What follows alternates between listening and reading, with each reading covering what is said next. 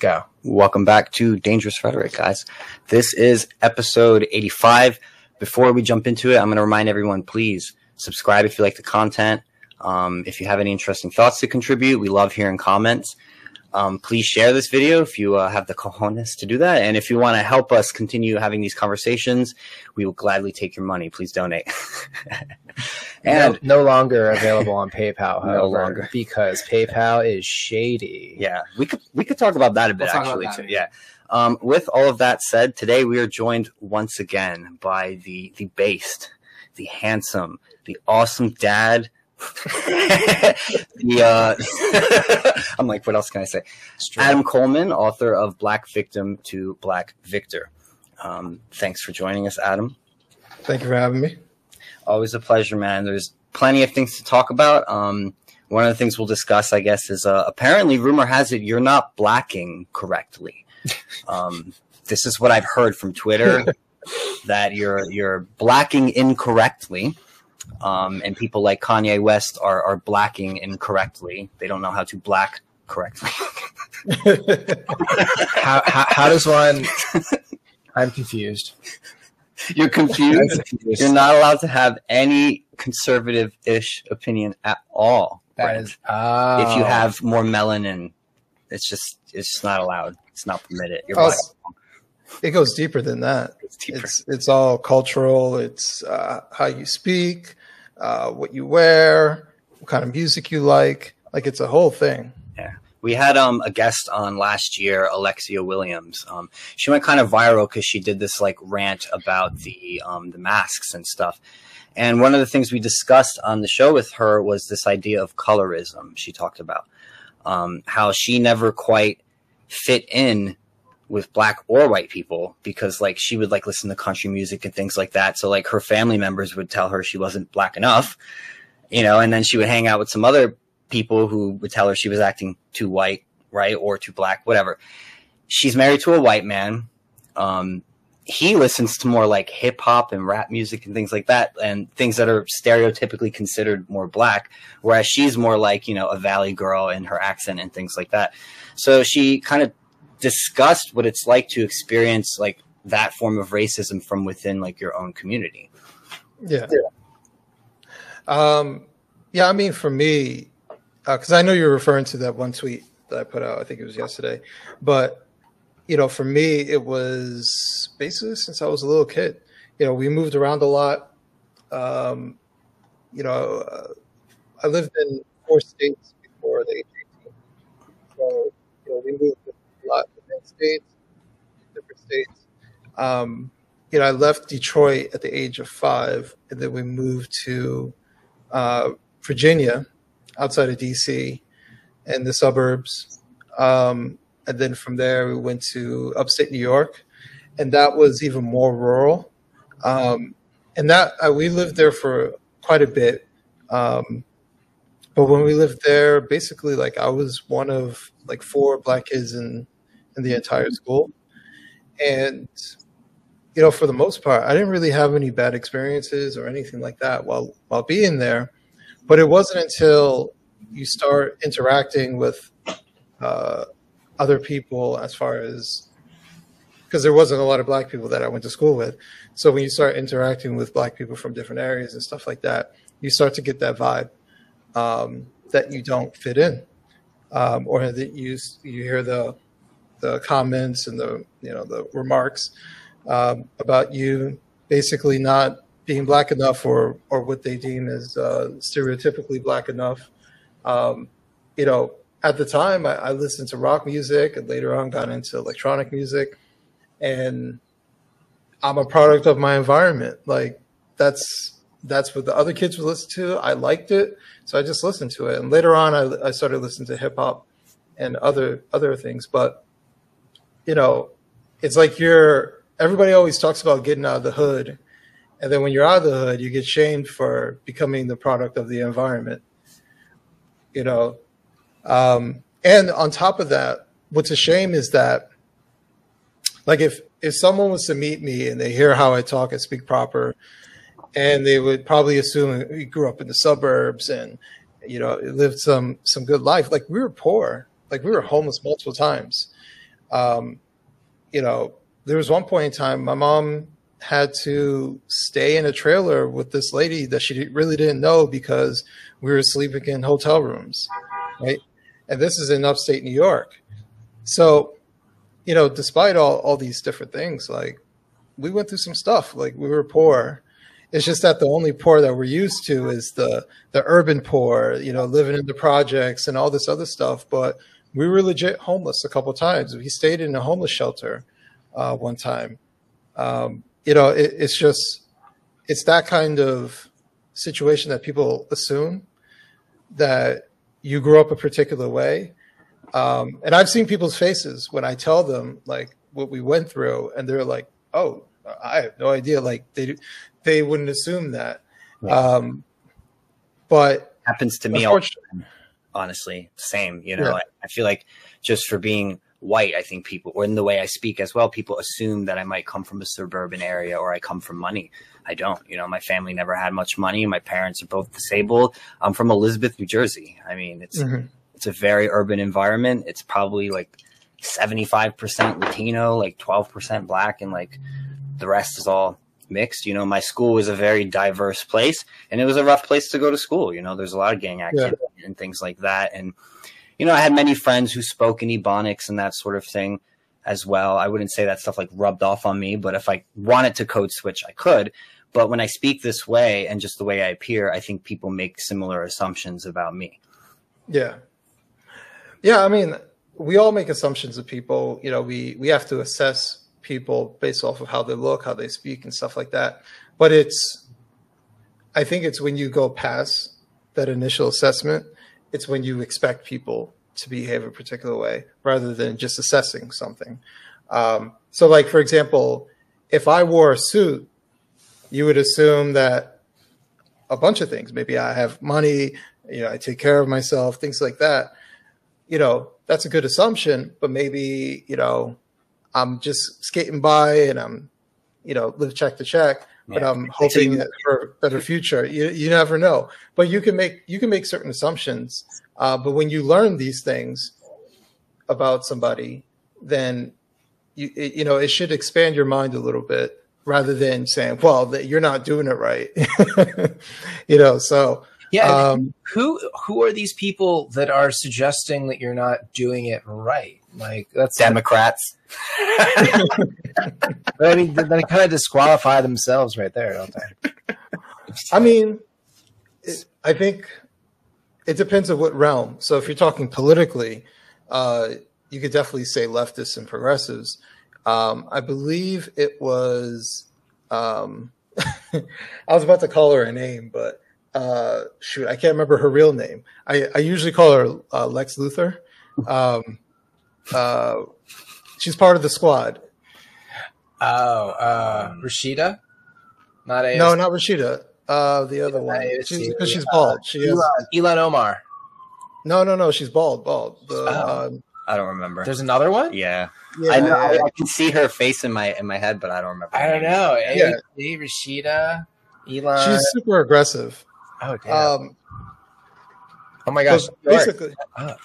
Sorry. No, you're going to look it up. I'm going to look it up, man. Look it up, Daniel.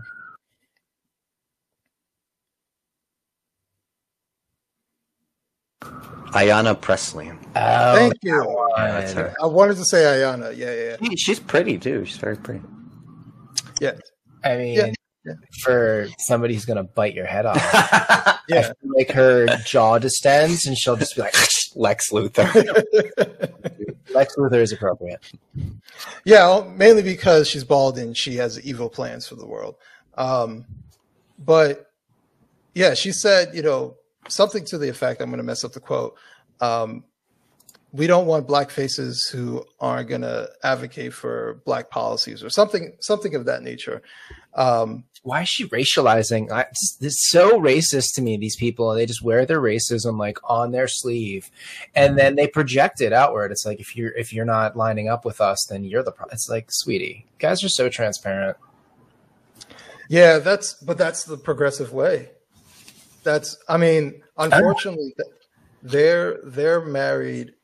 I'll say this. there's like a small percentage who aren't into this world. Like they, maybe they're progressive and they have certain progressive dreams of certain things, you know, universal healthcare or something of that nature. Right. Mm-hmm. But what's happened is it's beyond the policy and it's within the social realm. They are very identity driven, right? They're the ones who are the purveyors of POC, you know, calling us people of color. You know, they're the purveyors of all these different things that were, that I'm actively fighting against in my own way to say that it's nonsense. It's like this boutique ideology that certain people believe in. That's much of its projection, a lot of its fantasy, and very much of it is very racial and racist. Even just how they portray it, and they think that they're being gracious. You know, just totally lacking any self-awareness. Yeah, no self-awareness. Yeah, like I've definitely met some. I met some progressives who have like good intentions, but they don't see how like you don't hear yourself like saying this. Yeah. It's like that guy, the father in Get Out, when he's like, I voted for Obama twice. Yeah. Okay. But I've legit seen, like, my favorite are the ones on Twitter who are like, right now is not the time to talk to black people about these issues. You need to give them their space. Like, why are you speaking for us? Yeah. Like, what, like, what does that even mean? Like, what does that mean? It's so weird. How they're hyper collective. Like, human beings are collective, no matter if we try to fight it or not. You go abroad. Yeah, we're tribal. You know, if you were to go abroad to another country, you find another American, you'd be like, oh snap, we're from America. You know, we're par. Oh, okay. But like that's our nature. But sometimes you have to like separate it, because being too collectivist, it can be a very bad thing. And we've seen that time and time again. At the same time, being too much of an individual, we can't have a functioning society. So you have to have like a balance between the two. Yeah. But the problem is they are wholesale into collectivist thinking, right? And they're so wholesale into collectivist thinking that it contradicts all different types of stuff. So, like, my favorite is the trans situation, because the feminists are like, yeah, women empowerment, and they're all behind like all this you know, neo-Marxist stuff. But then when it enters the trans situation, all of a sudden they're uncomfortable. But it's like, no, but keep going. You know, you said they're women, right? Yeah. Well, now we're coming into your space. It's similar to like their aversion to criticizing Islam at all, you know, like, yeah, especially for their homophobia and things like that in the Middle East. It's like, you know, on one hand, they're like LGBTQ rights and all this, and then on the other hand, they're like, any criticism of Islam is Islamophobia. So right. It's like they're holding these, like, all these contradictory things in their head at once. I don't know how they hold it. Like, how do they not crack? Well, well, yeah. Actually, you bring up something, like, a good point. I've always found it very interesting. Like, and this is, I've brought up religion a couple times. I have no problem with people who are atheists. I have no problem with people who are agnostic. Like, believe what you want to believe or don't believe. Like, I get it. I was agnostic at one point. I'm a Christian today. So it's not a shot at them. But what I've noticed, especially coming from the progressive left, is that when they like to rag on religions, they only rag on Christianity. They like to say, oh, you believe in the man in the sky, oh, these Christians, you believe this, you believe that. But they will never criticize any other religion. They will never criticize other religions. Think like, if you were to say, why would someone believe this? They have wacky stuff that they believe in. Like, if you want to just remove it from religion and just tell you a particular story, yeah, it might seem kind of wacky, it might seem kind of weird, but certain people believe this. And they never criticize them. You know why? Because Christians ain't coming to kill you. Like, Christians ain't coming after you. We're not doing anything like that, because that's against Christian values. It's not to say that it is part of the Muslim faith to do so, but the thing is, they've infantilized people who are Muslim. Yeah. They're scared of offending Muslim people. They're scared to be seen as racial and I don't want to say racial. I want to say racist. They're scared of being racist towards Muslim people, but at the same time, they look down upon them. They don't expect much of them. I see that same kind of attitude about Muslim people when we talk about the migration from North Africa and from the Middle East into Europe. The way they speak about it, it's like, for example, I remember hearing Germans talk about, well, they could really help to do the lower skill work. We hear the same thing when they say about Mexicans and people from Central America. Nancy Pelosi just said the same thing. It's this mentality. We use a lot of slave labor up here. It'd be great to have people to pick the fields. Do you hear yourselves? Do you hear what that sounds like? But to go back a little bit on the religion piece. If you're going to criticize religion and say that religion is stupid, right? But you're not giving people who are Muslim or Buddhist or whatever their due of criticism, right? You're purposely skipping over them. To me, I find something wrong with that, because I think people who are Muslim or Buddhist or any other religion can take some criticism, right? You should be allowed to criticize anybody. Like, there are people who criticize, there are Christians who criticize other Christians, right? And they debate things. Right. And we understand that people can have constructive conversations about these things, but they never enter them. They never criticize. They never ridicule. They never accuse. They never do any of this stuff. And they just completely gloss over. If, for example, let's say if there's like a crazy right-wing Christian that does something, right? They'll mention that they're a Christian and they'll say, see, this is an example of Christians who do X, Y, and Z. White nationalism, they'll probably call it. Right. They'll say that is a perfect example, and this is how they think. But if it's any other religion, they would never go to that extreme. They would never go to that extreme of saying these particular things. They would never criticize them. And it's because, in my opinion, Christians have made it very, very comfortable to be criticized within this country. And so people do so.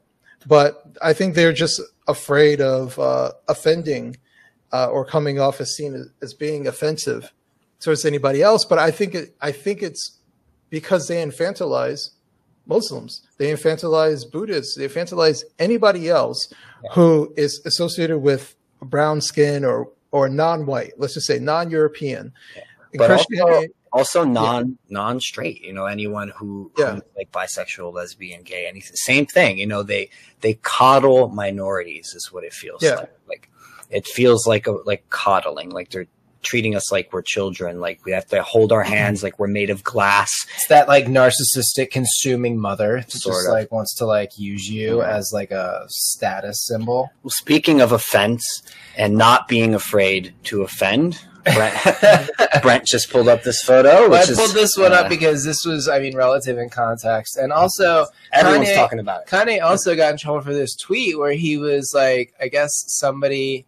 We'll get into that next. I think we'll talk about this first. Yeah, well, we should definitely stick with what this, you know, resulted in. So Kanye went to a fashion event. Where was this? This was in Paris. And he posed with Candace Owens, with both of them wearing T-shirts on the back that said, on the back it says "White Lives Matter." And oh boy, the pearls were clutched. All the pearls were clutched. Twitter was going crazy. The leftists were going crazy. And once again, you know, Kanye is now like the devil to these people. And he ended up on Tucker Carlson and all of that. So, but also brilliant marketing. Yeah. I mean, if you want to get thrown right into the news, like, it's brilliant trolling. Brilliant. It actually is really clever when you think about it. But you know, what's your opinion of this? You know, and of Kanye. Oh, man, there's so many different ways to go about this. So we'll start with the White Lives Matter. I get it. I just wouldn't do it. But that's just me personally. I do like the response that he's had in the Tucker Carlson interview where his father said, you know, well, it's obvious. Yeah. Like, well, he said he liked that a black man was stating the obvious. Yeah, exactly. And especially coming from the perspective of a Christian, you're trying to see people as equal, and you're trying to say that everybody's life matters, you know, unless you do something evil. But that's on an individual basis. So, you know, but I see it as a bit of trolling. Yeah, quite a bit of trolling, yeah, to be honest. Totally. Especially from like Candace's part, she's definitely for the trolling. Yeah. But I, you know, just personally, I wouldn't wear it, but I also wouldn't wear a Black Lives Matter shirt either, for a multitude of reasons. What do I think of Kanye in general? I think Kanye means well. I think he does too. I used to not be sure, but now I think I'm a little leaning toward that position as well. Yeah. One thing I will take from the Tucker Carlson interview is that family is very important to him. Mm-hmm. You know, he brought it up over and over about his kids, what's happening with his children, and what happened to him as a child, basically being kind of separated from his father, when his mother basically threatened that if the father tried to come for him, that he'll never see him again. And that kind of stuff kind of shapes someone's life, especially Kanye. So you can tell he doesn't want to, and I think he even said it, he doesn't want to have the same situation. Yeah. Right. Well, he mentioned buying the house next door to Kim and how he got criticized for that when all he really wanted was to just make sure he was still near his kids. And right. You can very much see like that decision being rooted in his childhood. Right. Exactly. And you know, he has the resources to do so. And so he's going to exercise it. But you know, this idea that he's a stalker or he's trying to do X, Y, and Z. No, he just, the most obvious thing that makes the most sense is that he wants to be near his kids. Yep. You think he's going to buy a house and furnish it and do all this stuff because of Pete Davidson? Yeah. Like, you think he wants to hang out with Pete and his ex? You know what I mean? Definitely not that. First of all, anybody could look at this and be like, oh, this isn't lasting more than 3 months. Like, and exactly, it's like Pete Davidson moved on with his life or whatever. So no, he's not purchasing a home to stalk his ex-wife because Pete Davidson is there. He wants to be by his kids. That's the thing that makes the most sense. Yeah. So that's the biggest thing I kind of took away. Yeah. I thought the line he said, you know, I perform for an audience of one, and that's God. I thought that was a very powerful statement to make, especially on national television like that. What do you think of that line? I think it's also a powerful statement. You know, this was the most lucid conversation that I've seen him have publicly in quite a while. You know, granted, how he speaks, and I kind of figured out, like, Kanye speaks in circles, right? But he'll eventually get to the point that he's trying to make. It's just hard to follow. He mentioned that to Tucker too. He was like, I know you're asking me these questions and you're getting like these 4-part answers. He's like, I hope that's okay. I hope you're following me. And Tucker was like, no, I'm following you. But I noticed that too a couple years ago when he was on Joe Rogan, that he would very much sort of start answering the question and kind of circle around into a kind of tangent and then come back around.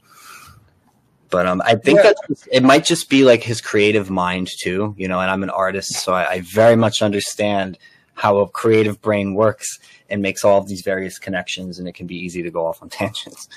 Yeah, exactly.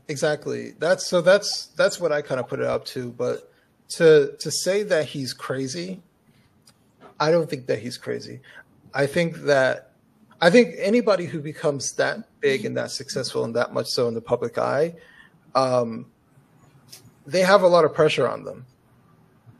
And they're led to do certain things. They're led to believe certain things. People are always in their ear. Or sometimes people don't even listen to what you're saying, you know, and I found that to actually be interesting, what he was saying, like, he only wants to be around people who listen to him because people would specifically be in his life to obstruct what he's saying, even within his own company.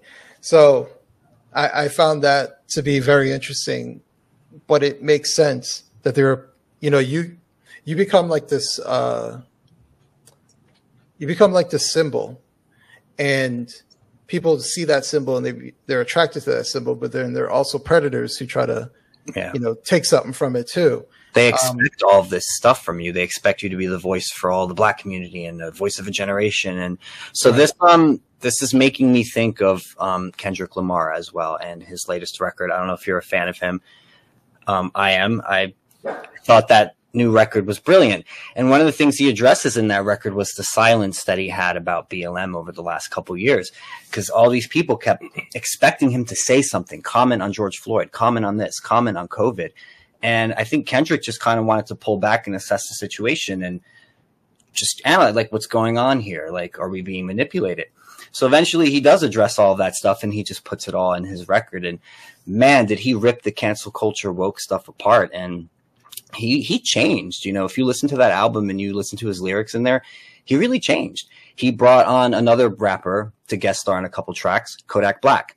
Kodak Black was pardoned by Trump. Kodak Black likes Trump. He's gotten a lot of shit for that. I think just Kendrick bringing him on the record to do a song and to sing with him was supposed to make a big statement in that sense. Like, maybe we're supposed to come together and kind of see where we can find common ground. Like, he has a line in there that he says, you know, they like when I'm pro-Black, but I'm more Kodak Black. And I think what he's saying is, like, he's trying to tell his fans, like, maybe I'm more like this guy than you want to believe, you know? And even though he's someone who doesn't like Trump, he's willing to break bread with someone just as a friend. And you should be able to look past those differences. But that pressure is why I'm bringing this up, because that's very much what that record is about. When you listen to it, is that pressure that he's supposed to be this savior, this voice of a generation, this, you know, this political activist and all this stuff. And at the end of it, he's just like, I'm just trying to serve God and be a better man. I'm just a man. I'm not a savior. Right. And that's the takeaway from the album. And honestly, I think the message is powerful. I think more people should really listen to it. You know, I guess I should listen to it now, the way you were speaking about it. Yeah, you know, I think we expect a lot from, especially from famous Black people. I think we expect them to toe a certain line and become, like you said, like the voice of a generation. And children look up to you. And granted, I think celebrities in general get that kind of same speech. Like, watch what you say, you know, children are watching. And but I think there's a different level of pressure because you're representing a group. Or at least that's how they're trying to push you to think. You represent your race, you represent your culture, your group. And I think that's a lot of pressure to put on anybody's shoulder. You know, I've had people kind of do that to me before, you know, make reference to me being Black and, you know, and even if they're giving me something positive to say about it, like, that's some pressure that you're trying to put on me to make sure I do well because I'm Black, because of the image of Black people. Like, it is a little bit of pressure to constantly see you as a representation of a large group of people. And so don't fuck it up. Yeah. You know, this is what I'm constantly harping on with the drag queens and the story hours. I'm like, you guys are ruining it for all our people. You're being a bad example for us gays. But I mean, Kendrick definitely came out and was just like, I'm not playing that game. I'm going to read a section here. I'm going to try to, like, do it without, like, cursing or saying the N-word. But so in the song Savior, here's a verse from there. He says, bite they tongues in rap lyrics, scared to be crucified about a song. But they won't admit it. Politically correct is how you keep an opinion. People is tight-lipped. Fuck who you dare to be different. Seen a Christian say the vaccine, mark of the beast. They caught COVID and prayed to Pfizer for relief. Then I caught COVID and started to question Kyrie, the basketball player. Will I stay organic or hurt in this bed for 2 weeks? And then he says, do you really want to know? Meaning he's not going to tell you, did I get the shot or not get the shot? He's very much trying to get people on both sides, I think, to kind of look at this culture that we've created here where people are afraid to actually express themselves and to say what they really think. And that includes artists with these big platforms because they're so afraid of being canceled. Yeah. I don't know why, though. Money? I don't know either, man. Well, probably like status. So the bigger, but the bigger you are, the more you have to lose. The more you have to lose. It's true. And the more people are dependent on you. And it's not just like people like your wife and your kids. At like that point, it's eventually it's like your manager and like your label and your company. And there's like all these people that you employ. And it's got to be a crazy amount of pressure. I mean, part of me wants to say maybe you should lose them. Maybe. Yeah. It's a good point. You know, I guess it's my view of things is that, you know, we were talking about before being homeless and going through some stuff and then building yourself up. You're kind of like you've been on two different spectrums. And so for me, I'm just like the other side isn't as bad as you think it is, or the fall isn't as far as you think it's going to go, right? Because we've seen people who kind of like stand up and say, no, I'm not going to do that. And guess what? They still have a career. Their career maybe looks a little different. Maybe they don't make as much money, but we still know their names and they're doing just fine. And they kept their dignity.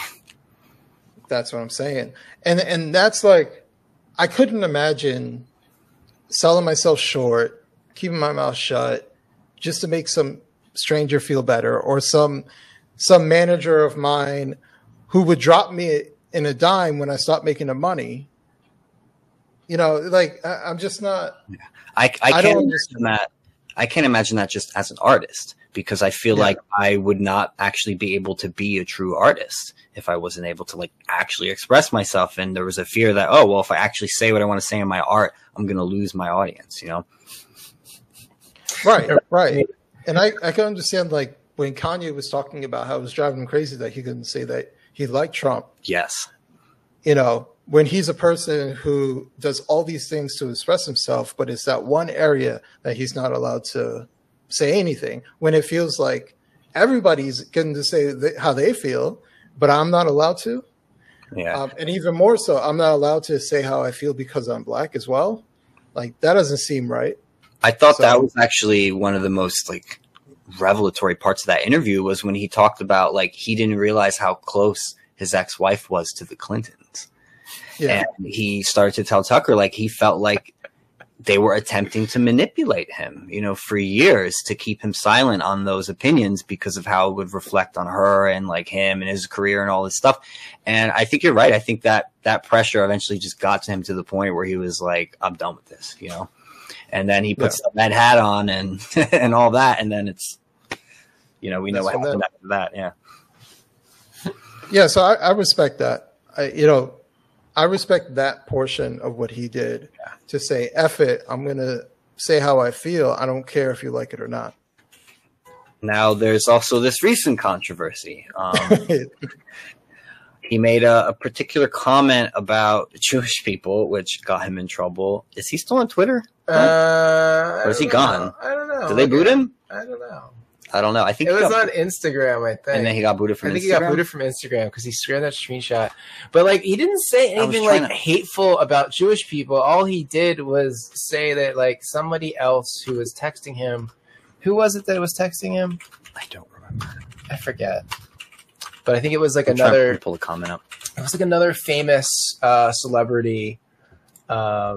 And like the implication was that like some of that famous celebrity's Jewish friends were like telling him to reach out to Kanye and to be like, tell Kanye to do this. And then Kanye just like saw through it and was just like. So he tweeted this. I'm going to read it and quote him. So YouTube, I'm quoting.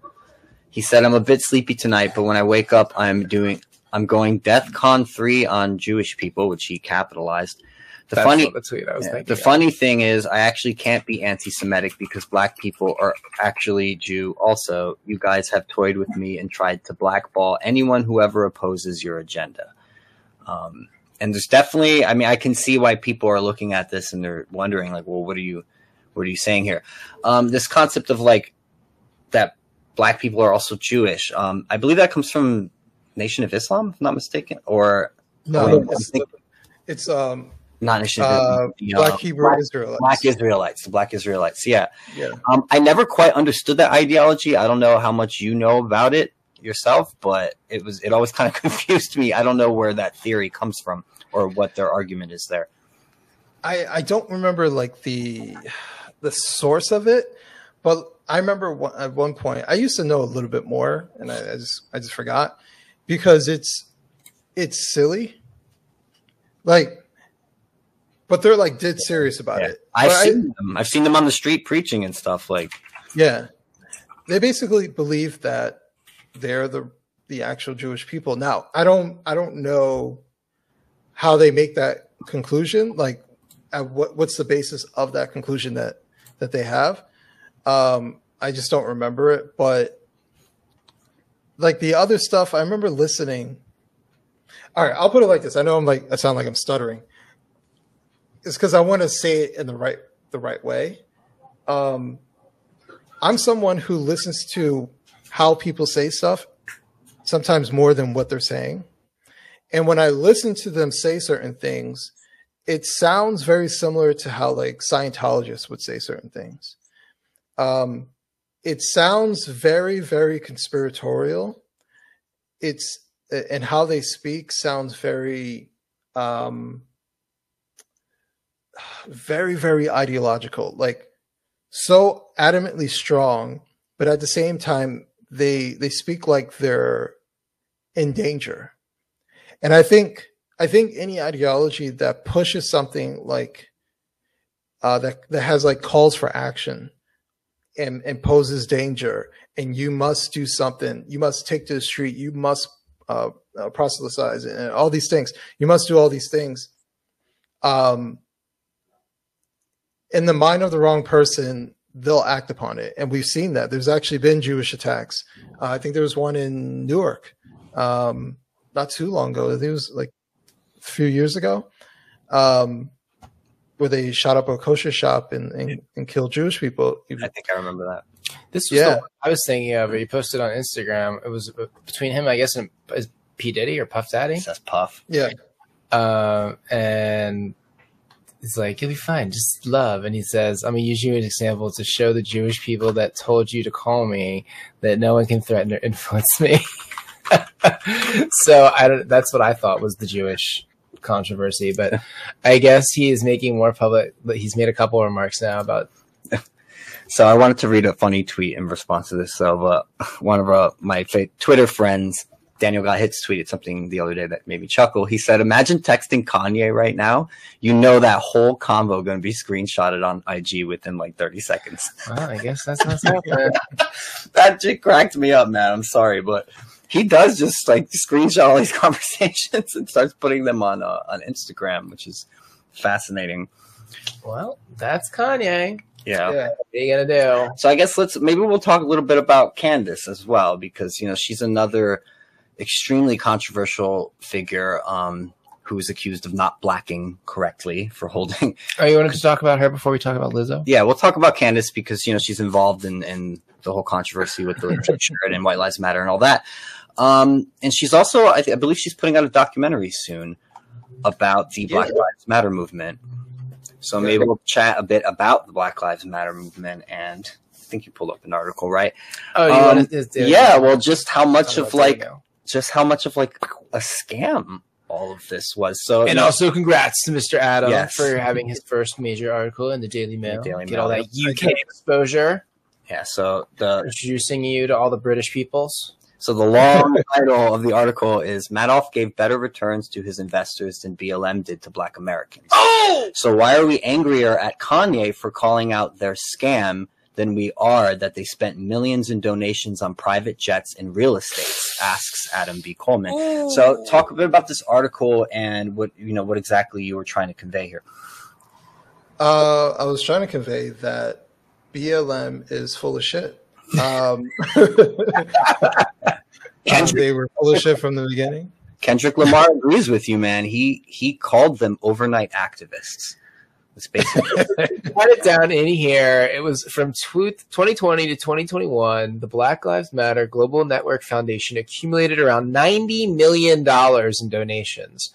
A substantial amount of that money was spent on anything except poor black people. Tax filings show that $32 million was invested in stocks and more than $37 million was spent on consultants, real estate, private jets. $6 million of that went to purchasing a Studio City, California mansion where BLM founder Patrice Colliers partied with friends and threw a birthday party for her son. Apparently there's some other damning things. And then I guess none of the small little local chapters got any of that money. Right.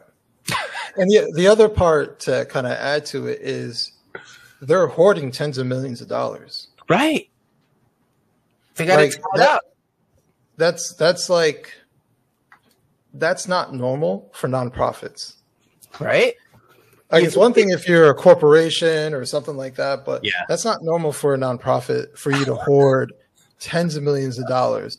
So I mean that tells me like from the very beginning, they had no idea what to do. They had no idea what to do with that money. They had no real plan. They had no strategy to dive up money. And on top of that, they just kind of like became selfish. And like you said, the other chapters were like, hey, we'd like some funds to do some stuff. And they never did anything. Crickets. Oh, we'll call you back. Didn't Sharon Osbourne recently just say she wanted her donation back? I think she said she donated like $900,000, almost $1 million. Yeah. She was like, I want it back. Too late, Sharon. Yeah, sorry, Sharon. You know, you should have been paying a little more attention. But hey, when people like us were criticizing this, we were called racists and all this other stuff, and we were like, guys, this is dividing the country. This isn't helping black folks. This is, you know, it's creating more issues. It's creating more violence. And nope, you know, you got to be on board. If you don't support it, you're automatically just an evil, bigoted racist. And now, you know, a couple years on, all this information is now out and it's public knowledge. And man, I don't think I've received a single apology from any of those friends who cut me off or called me those things. Oh, well, see, that's what I'm saying. Like, it's not worth compromising yourself just to stay, you know, under the water with everybody else. Like, it's not worth it. You know, you guys saw it. I saw it. I said, something's not right with this. Something doesn't sit well with me. I don't like these things, especially the, you know, being advocates of wanting to disrupt the nuclear family. That's like a big deal for me. And basically like their entire website was all this leftist Marxist phraseology and all this other stuff. Like, why would anybody sign up for that? Why would anybody who just took, I don't know, 10 minutes to read through their website and see that still be for it unless they're a progressive leftist? But the vast majority of our population are not that. So why would anybody support this? And that's when I started realizing later on, and I'm going to talk about it a little bit more in my book, the level of saviorism that we started normalizing within our country, especially on the corporate angle. I bet you anything, a lot of that money, that $90 million that they took in, was corporate dollars. I bet you a lot of it. Yeah. And so that's where I'm like, corporations were buying off basically BLM support. You had private citizens who were buying off BLM support, celebrities buying off BLM support, right? All these different things to show that they're trying to do their part and help these poor, you know, black people who are being killed in the streets left and right every day by these murderous police, right? They'll do all of these things except fucking Google. You know, they just want to feel like they're helping. So they can receive a status update. A good example is, you know, right after George Floyd and all of that, Blackout Tuesday, when people just put a black square. All these people put a black square, and they're like, oh my God, look how virtuous I am. I care so much. Yeah. I'm going to read another Kendrick lyric. It's from the song Savior. He said, I seen people arguing about who's blacker, even blacked out screens, and called it solidarity. Meditating in silence made you want to tell on me. And what he means there is like, me not doing that, me not blacking out my screen, me not commenting on George Floyd, not commenting on BLM, made you automatically assume that I'm all these things, like made you want to tell on me, he says. And then there's another part here I want to read. He said, the cat is out of the bag. I am not your savior. I find it just as difficult to love thy neighbors, especially when people got ambiguous favors. But they heart's not in it. See, everything is for the paper. The struggle for the right side of history. Independent thought is like an eternal enemy. Capitalists posing as compassionates be offending me. And like I said, man, listen to this record because he's changed. There's definitely something in him that has changed over the last couple of years. And, you know, I think he realized how much of this stuff was just manipulation, was just a political division. It wasn't helping black folks at all. Yeah. Yeah. And that's actually the funny part about BLM. As much as, you know, they're, Marxists, I always find Marxists funny because they're like the best capitalists to have. Yeah. You know, they're greedy capitalist pigs, and they never practice what they preach. Nope. You know, they helped no one. They had actually what's funny is, and I will always advocate people, any nonprofit, go and look up their, I think it's the 990 form. Go to the IRS website. You can pull it up at any time and look at their tax forms for any 501c3, which Black Lives Matter is. And they'll give you a breakdown. They're supposed to give a breakdown every year to the IRS as to what they did with their money, right? So it's full transparency for the public. And like you're looking like they gave like 100,000 to this organization, 200,000 to this organization. You go and look at those organizations, they're all leftist. Like, yeah. You have no idea. Even that's what I say. They're so ambiguous. They give you no plan as to what they're doing or how they're doing. They say stuff like promoting equality, or no, actually not equality, promoting equity, yeah. Right? Supporting LGBT. What does that mean? Yeah. Like, right? Tolerance and inclusivity. It's also, like, BLM Global Foundation is a tax-exempt nonprofit. Hmm. Yeah, yeah.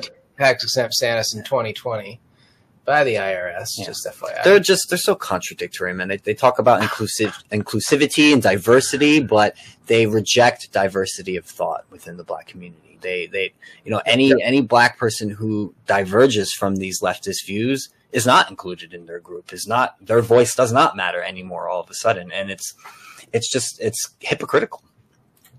And that's why they're the biggest ones who say your voice is not authentic, right? They want authentically black people, right? And they're the first ones to stand up and say your voice is not authentically black, right? They're the ones that will come to me. Well, they don't really come to me. I'm just saying theoretically, but they would be the ones that come to me and say that white conservatives are telling me what to say. Yeah, you're right? A token. You're a pick me. This is a term we've heard, as well as, you know, gays who go against the woke narrative. We're called pick me's. Like, oh, you just want them to accept you into your little club and be part of society. No, that's not it at all, man. I just want to express. Yeah.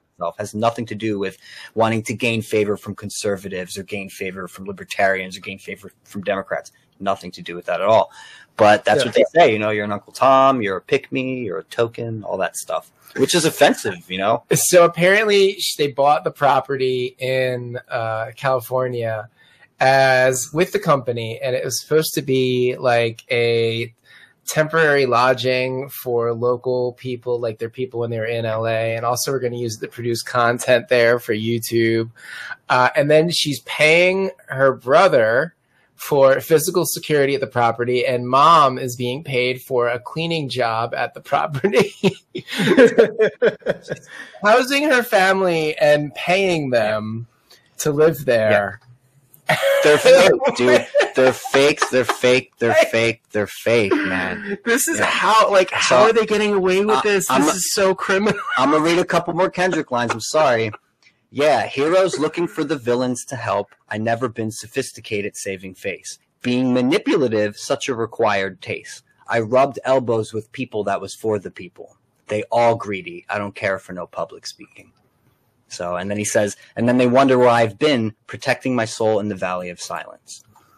So he's like, I don't want anything to do with this. You know, you guys are all performative. You're fake. You don't actually care about the people, you know? So I'm not going to go and do your public speaking events and all this stuff. I'm going to step back, try to assess the situation, be a better man, go to therapy. Okay. So this is where the article has their donations in it. It says, the Novo Foundation to the tune of $1.5 million, WK Kellogg Foundation to the tune of $900,000. Same as Sharon. Borealis Philanthropy, $300K. Ford Foundation. Oh, yeah, so I don't know. It's interesting. Yeah, but this is the one grant recipients. How much in total did they get though? It's that number out there. It's not. Well, it goes by year, right? Okay. But it says that, as reported by the Washington Times, Soros has given groups associated with Black Lives Matter movement more than $33 million through the Open Society Foundation. And it's unclear if that went directly to BLM Global or some other groups. So can they be sued? Can there be lawsuits for this? Yeah, of course. I wonder if anything like that is going to happen. Of course, of course. Especially if they ever said at any point, especially if they ever like promised anything to a local chapter, and they've got that in email form. Here we go. Let's see. And it's Form 990 covering July 1st, 2020 to June 30th, 2021. BLM Global Foundation reported paying out $26 million in grants, of which $17.9 million was paid to domestic organizations and $8 million to foreign organizations. Why is BLM giving out money overseas? Well, it's funny because when George Floyd and all of that occurred, there was a big uprising in the UK as well. There were big protests out there. I remember, what's his name? Right, but cops aren't shooting black people in the UK. That's my point, and why all of this just feels like it's just like propaganda, like manipulation. Because didn't Britain eliminate slavery before like every other like nation? So, like, why are they over there protesting for this? I don't understand. It says how much they gave out, but it doesn't say how much they took in. No, in total, I want to say it was around $90 million. Wow. Right? Yeah, that sounds right.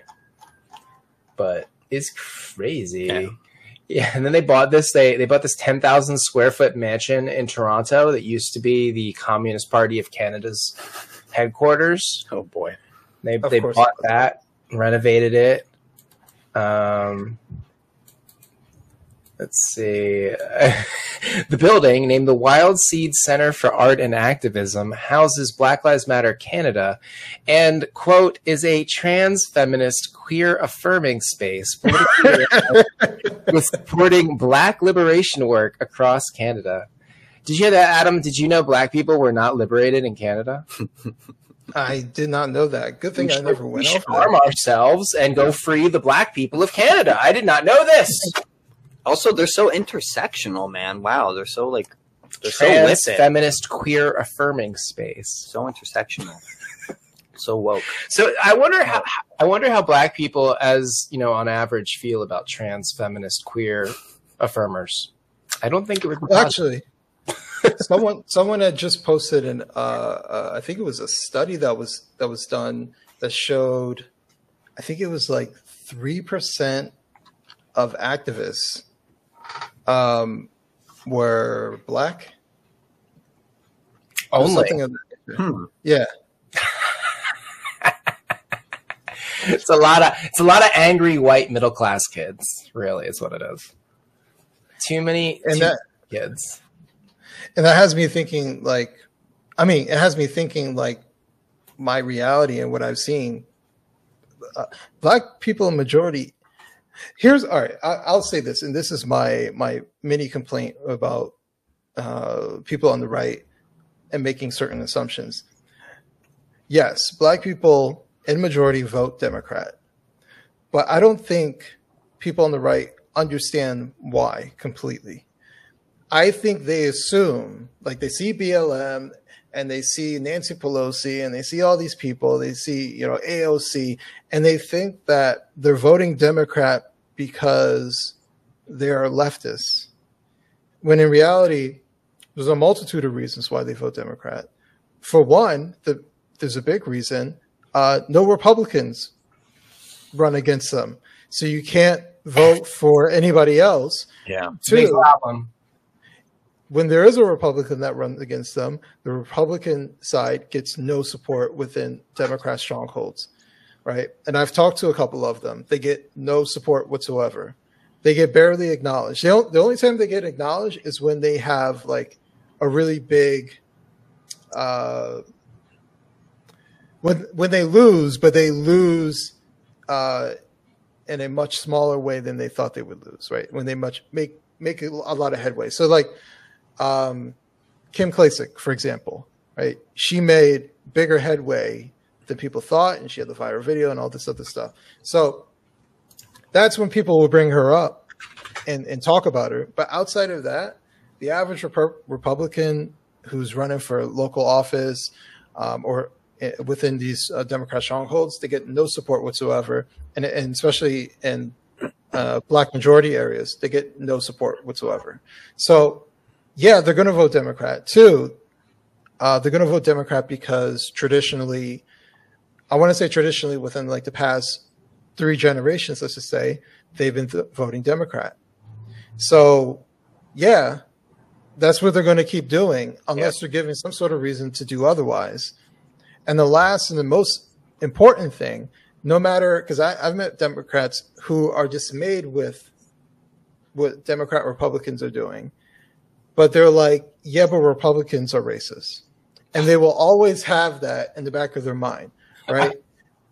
They could be like, oh, you know what? I know Democrats are racist, but the Republicans are worse. Like it still doesn't matter.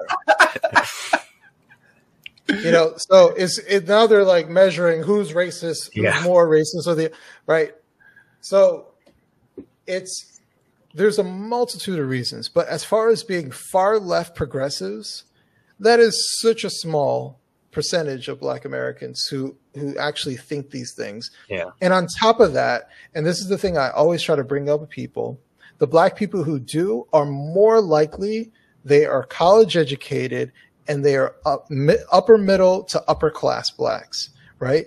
They are the bourgeoisie. These are the people who are saying we need more intersectionality, right? That's the people. You look at the founders of BLM. They're exactly that mold of people. When you look at the average Black American, the working class Black, you know, middle class Blacks, they don't think this stuff, right? At most, what they might do, and this is where I'm critical of Black Americans who do this, they're unwilling to criticize certain things that look like fuckery, right? And they're willing to even just passively say, well, you know, Black Lives Matter, I don't know, but, you know, they're trying to do something good, right? And they're just passive about it, and they're never willing to criticize it. Why? Because it's a Black organization, right? There's so many people who know that Al Sharpton is a crook, but they will never criticize him publicly. I saw a picture of him on Twitter today sitting in like a comfy like robe. And it's like the caption is like, he looks so oppressed in that robe right now. Exactly. Oh, speaking of 990 forms, look at Al Sharpton's National Action Network. Look at his 990 form. I looked at it when I was writing my book for 2019. He paid himself, I want to say it was like $1.2 million, right? And he paid, I think it was his lawyer, it was like 200 or 300,000. And I think it was like one other person who was like consultant. Oh, he's sponsored by Johnson & Johnson and Pfizer. Honda, Anheuser-Busch, Colgate, Comcast, Pfizer, and Home Depot. Yep. Interesting list. That's what I'm saying. Like they make so much money acting like they're doing something when they're really not. Like They just like, they're filling their pocket, and they're basically the mouthpiece for Democrat politicians so they can show up. And like AOC, when she showed up at the National Action Network, and ain't nothing wrong with bartending, right? And doing all this shucking and jiving, thinking that black people like this shit. And it's all this stuff is just identity politics, insulting bullshit. And it's the stuff that made me over time say, I'm done with the Democrats, because I'm tired of this performative nonsense. I'm tired of this idea that, oh, we'll just give the blacks something, you know, and that's something, although it's already insulting, we'll just give the blacks something. But that something that they're giving us is nothing, right? We'll give the blacks something. We'll get a black female vice president. Yeah. Okay. And what does that do for anybody? What helps Kamala? It doesn't do shit for us. Yeah. Right. You could argue that's bad for the black community on the whole. It's bad for everybody. And she's making, like, you know, women look bad. She's making black people look bad. She's making Californians look bad. It's like, how many people can Kamala Harris make look bad? I just feel like they are manipulating and profiting off of black anger and black pain. And especially someone like Al Sharpton, he's made a career out of that. Like, I think the term they're typically called is like race baiters. That's their. I call them ambulance chasers, actually. Ambulance chasers. Hmm. Interesting. Yeah, because he shows up when they show up, right? Yeah, that's a good point. There's a viral video. He shows up with his army of lawyers and a whole bunch of promises to the family. So I wanted to another topic that I wanted to discuss, which is related to this, but I guess from the Republican side, you know, looking at black Republicans, was the Herschel Walker controversy, which you weighed in on that too. So I wanted to discuss that and maybe go a little into the, you know, fatherhood as well and that sort of thing. So for those who don't know, Herschel Walker, he's running where, in Georgia? Georgia. For Congress? For Congress, I believe. Senator, I want to say. Senate. So Senate position. The controversy came about because Herschel's son, Christian Walker, who's also a very well-known gay black influencer, political commentator, etc., tweeted a thread about his father, who he basically criticized for him passing himself off as like this virtuous, good Christian man and all this stuff, which he found to be very insulting to himself and his mother. He didn't go into too much details about exactly what Herschel did to him and his mother, but clearly he found the way his father was portraying himself to be offensive, because he found it to be just a total lie and kind of just washing over the things that he went through. And also he's running as a Republican. Yes. So family values, conservative. Basically, he was pointing out the hypocrisy of this, you know, someone who's running on that platform while, you know, perhaps being an adulterer and things like that, that sort, not having the family values he claims to have. Clearly, Christian is hurt, you know, and maybe talk a bit about the thread you wrote about this and why you maybe relate it to him a bit on a personal level. So I'm only saying this because you're asking me about it. This is not to like big up myself, but when I saw his video, I was like, oh, I get it, right? Because so many people are like, oh, he showed up in the campaign. He supported him. Why is he doing it now? The election's almost here. It's an October surprise. And I'm just like I get it. Like when you're a son and you have your father who you have a tumultuous relationship with, like you're trying everything possible to be that good son, right? And there is no winning. So let's address all the arguments here as to why he did what he did. The people are saying, why would he wait till now to do it? And my response is, when would have been the good time to do it? It would have never been a good time to do it, because from the very beginning, he would have gotten the same criticism. The Republicans wanted this to happen. They wanted Herschel Walker. That is why basically Herschel Walker is going unopposed.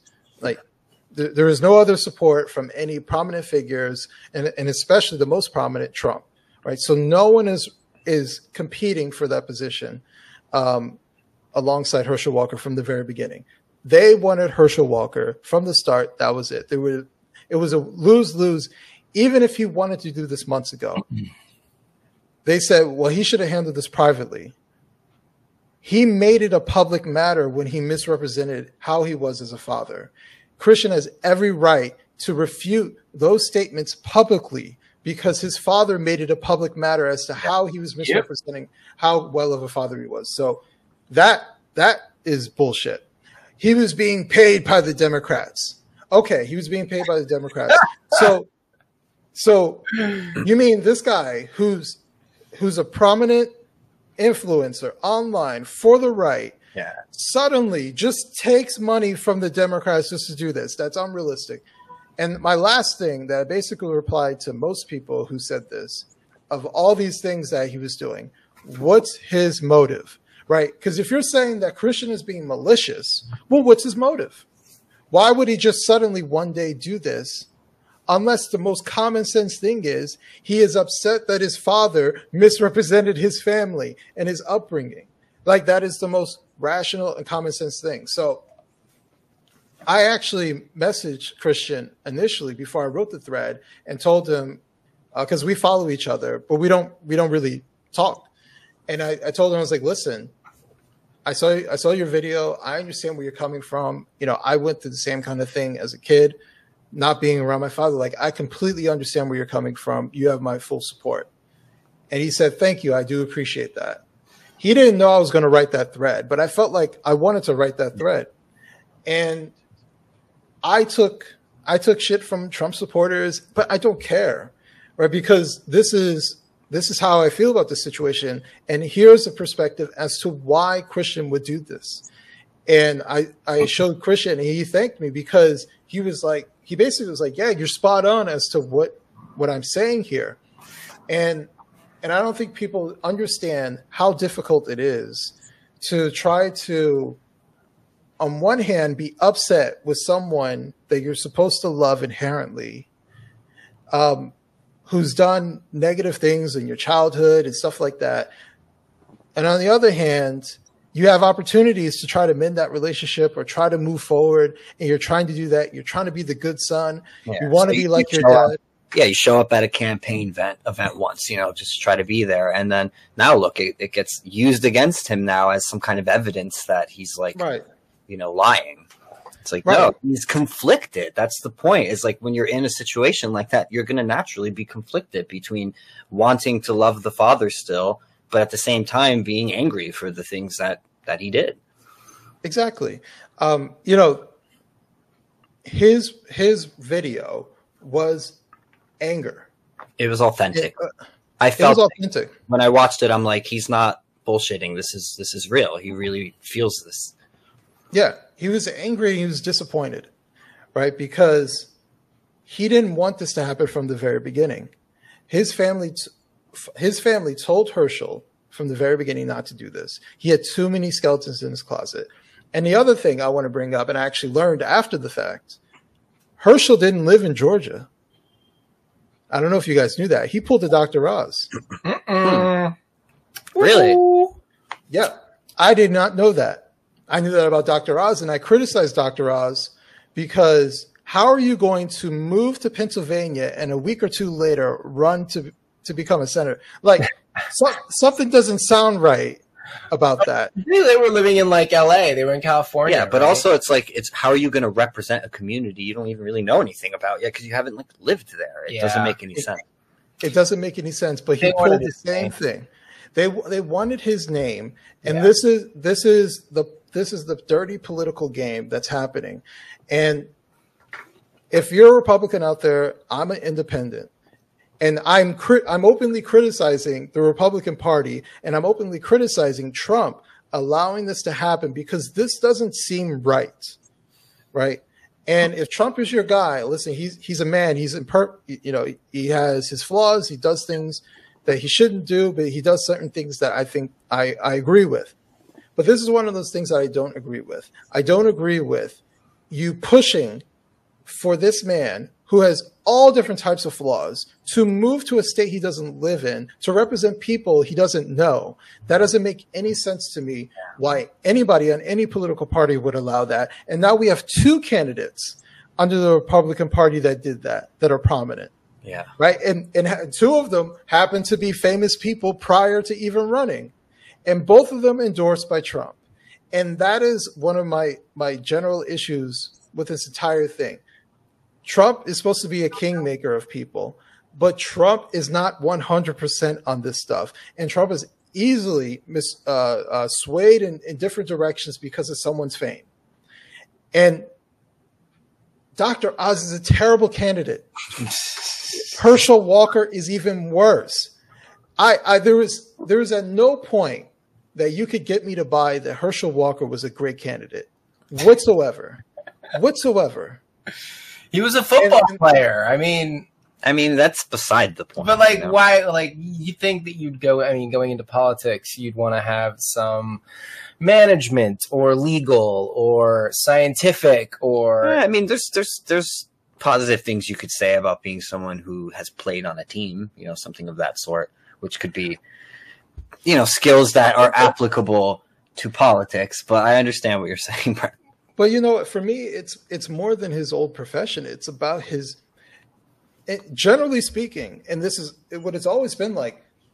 If you got skeletons in your closet, once you start running for federal office, like, all that shit starts coming out. Yeah, there's no hide, especially today. I mean, come on, like, this is like the digital age. Well, it's basically what Christian said is, like, you know, he wouldn't have responded in this way if his dad just didn't misrepresent his past, you know, and maybe if he owned it from the beginning and he said, well, look, you know, I'm running, I want to represent you guys. These are the values I have. I have not always lived up to these values. You know, yes, if he owned it, just owned it. It would be honest. I think Christian would have reacted totally different if that was how he approached it. Like, hey, I'm not a perfect man. I've made all these mistakes in the past. I'm trying to be better. I've not always lived up to these values, but I want to try to live up. He would have gotten like credit for it. Different approach completely, but the way he went about it was just like trying to make it seem like he was this perfect dad and this, you know, perfect exemplar of conservative values and stuff. And yeah, I think, you know, if I was in Christian's situation, I perhaps would have reacted the same. Yeah. And you know what? I'm not going to give a lot of details, and this is not from Christian. So, you know, I just want to make that clear. But there may be some teeth when it comes to these allegations. Yeah. I'm just going to put it like that. And so, I mean, you cannot be surprised. Like, you knew that he had 4 kids with 4 women. He was a football player who went all the way around. All around the U.S., I'm pretty sure he was dropping loads in multiple places that he don't remember or doing certain things that he shouldn't have been doing. So that's what I'm saying. Like, this was a terrible idea. This was a terrible idea from the very beginning. And I think this is one of those things where when you just pick people because they have a name, or you just pick people because you think you, I see. Like, I always wondered. Like, I've had people tell me you should run for office, right? And I kind of understand why they say that to me. But then I look at certain people, and I'm just like, why would anybody tell you that? And that makes me wonder, like, what are people's standards for someone who should run for office of any kind? And I think part of it is, like, at least this is how I feel about it. The people who are probably best to have power are typically the ones who don't want it. And I think there is something to that. I'm going to bring up Harry Potter as an example. If only we had that system. Yeah. That'd be a cool system. Like, nobody could nominate themselves. You had to be nominated by somebody else. Well, I'm going to bring up Harry Potter as an example, a cheesy example. But, like, in the end, he gets the Elder Wand, right? It's, like, the most powerful wand in all of the wizarding world. And Harry breaks it and throws it into the water. Doesn't want that power, you know, which in a sense shows that – and the message there is that he's actually the most suited to have that power because he wouldn't abuse it. He would know how to use it in a just way. So I think, you know, when people see someone like you, someone who doesn't want that, but has values, right? And those things, they see you as a good fit for it. Yeah. You know? That's what I'm saying. Like, for certain people, I understand why, because I don't want it. But for other people, like, outside of Herschel Walker, I met somebody I don't want to say they're a prominent figure or anything like that, not, but they know a couple people, and they were like, yeah, I'm going to run for office. Why? Because a couple people told you that you should run for office? And I look at them and I'm like, oh, I get it. Like, they want power. Yeah. And those people freak me out, who just want power, because they'll say whatever. Like Kamala Harris, she freaks me out. Yeah. She'll sell out her whole family just to get power, right? Just to get a new position, even if it's a shit position that means nothing, like a VP. But she just wants the power. She wants that notoriety. She wants to be the first. She doesn't care what she has to do, and that's what scares me about a lot of federal government politicians. A lot of them are very sociopathic and you know, very egocentric. And I don't trust most of them. Yeah, I'm the same, man. I'm the same. You can't. Like you, I'm also an independent, and I've basically always been an independent. And I know some people like give a shit for that. Oh, you're fence sitters and all this stuff. It's like, no, I view it as like, you really have to earn my vote. I don't have party loyalty to anyone. I don't do that groupthink stuff, you know, but I will be open to looking at the parties and what they're presenting.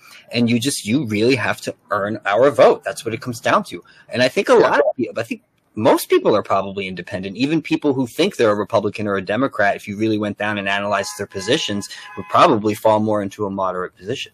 So, yeah, that's why I believe most people are pretty moderate and they can find commonalities. But right now, I lean towards the Republican Party as far as getting my vote, because they are the party that is not in favor of mutilating children. Yes.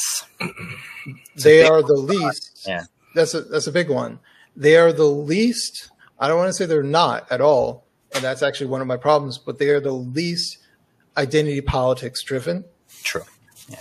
Although they're going in that direction, I don't really. They have their own. I mean, yeah, they definitely have their own form of identity politics among some of them, but I agree it is not their like modus operandi. They don't. And the leadership sucks. Yeah, the leadership sucks. And Mitch McConnell, nobody likes Mitch McConnell. Yeah. I mean, he's as corrupt as they come. So I guess my next question is, you know, you're saying you're leaning toward voting Republican. It's like, what do you think they have to do more to really get that vote? Or, you know, what can they do to kind of secure more victories? Because running candidates like Herschel and Dr. Oz and all that stuff clearly is not. It's such a waste of money.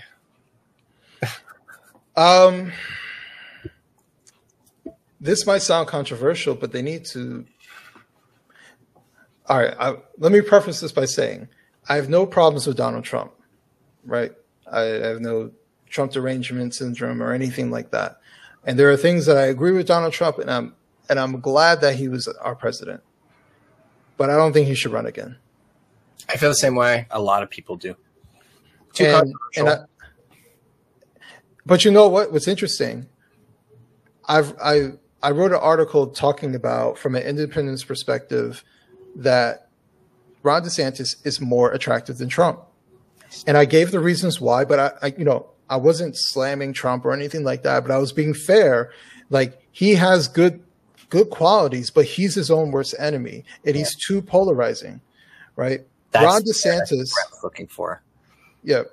Ron DeSantis has the best of Trump without getting in his own way. Mm-hmm. He doesn't need to have the microphone. Yeah, he can let, like at the time, Christina Pushaw was his press secretary.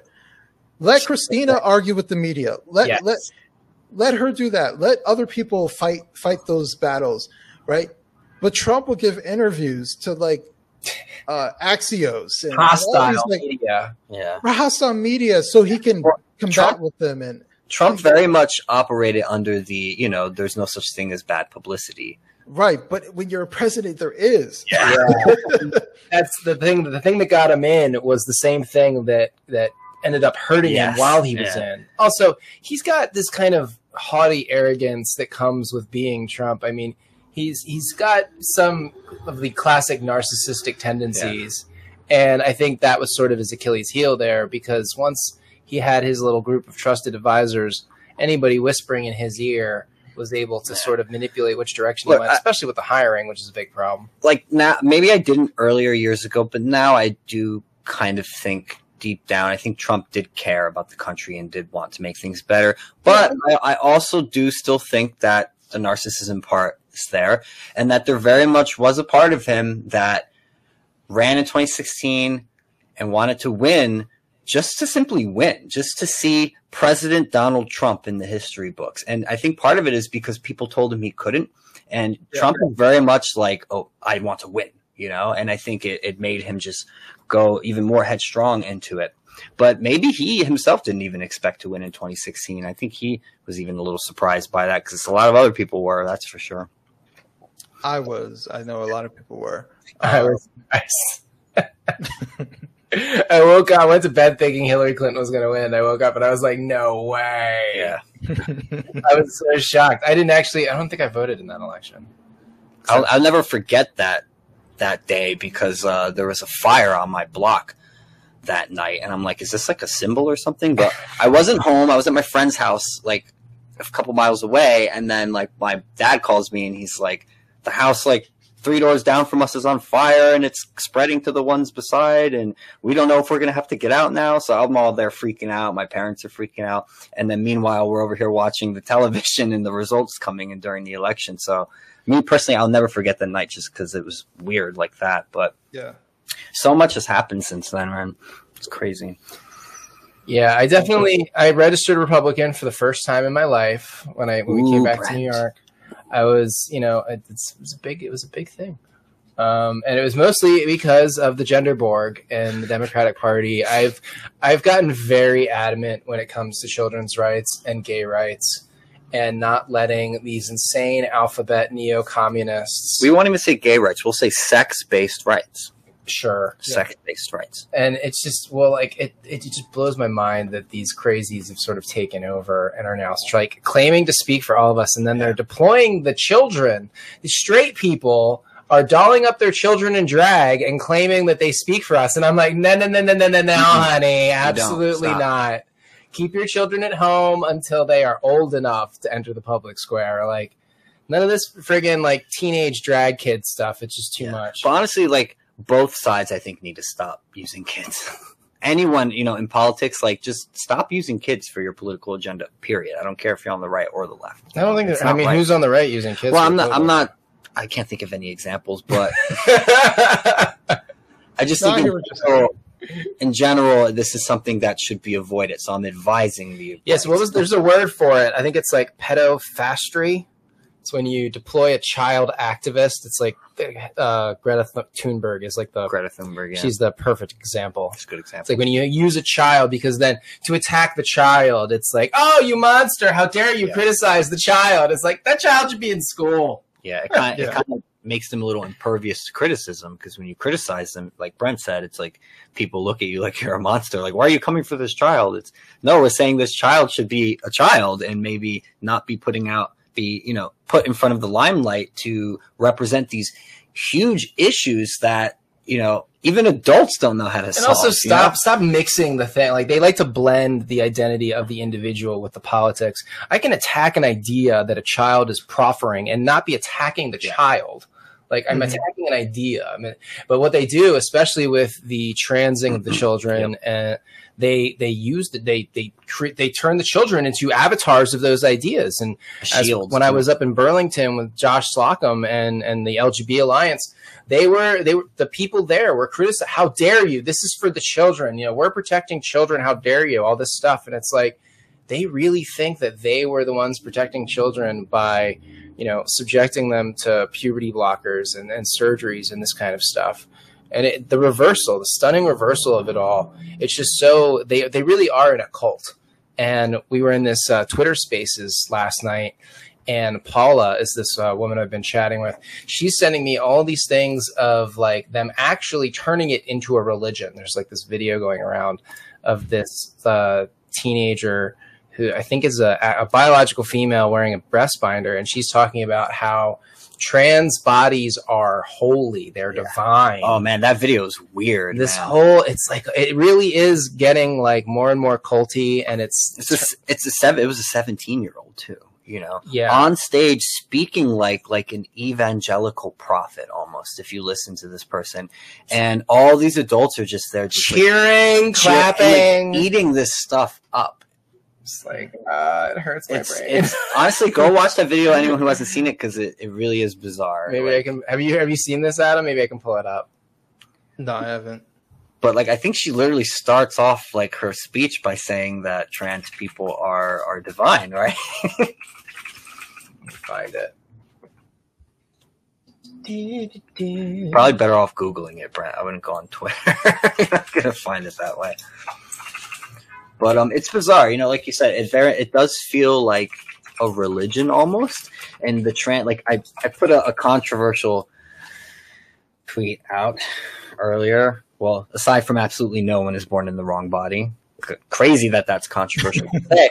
But I compared the – where is it? Oh, I said the gender cult are like the modern Aztec, sacrificing virgins on an altar to their gods. Transing the youth is like a sacrament to them.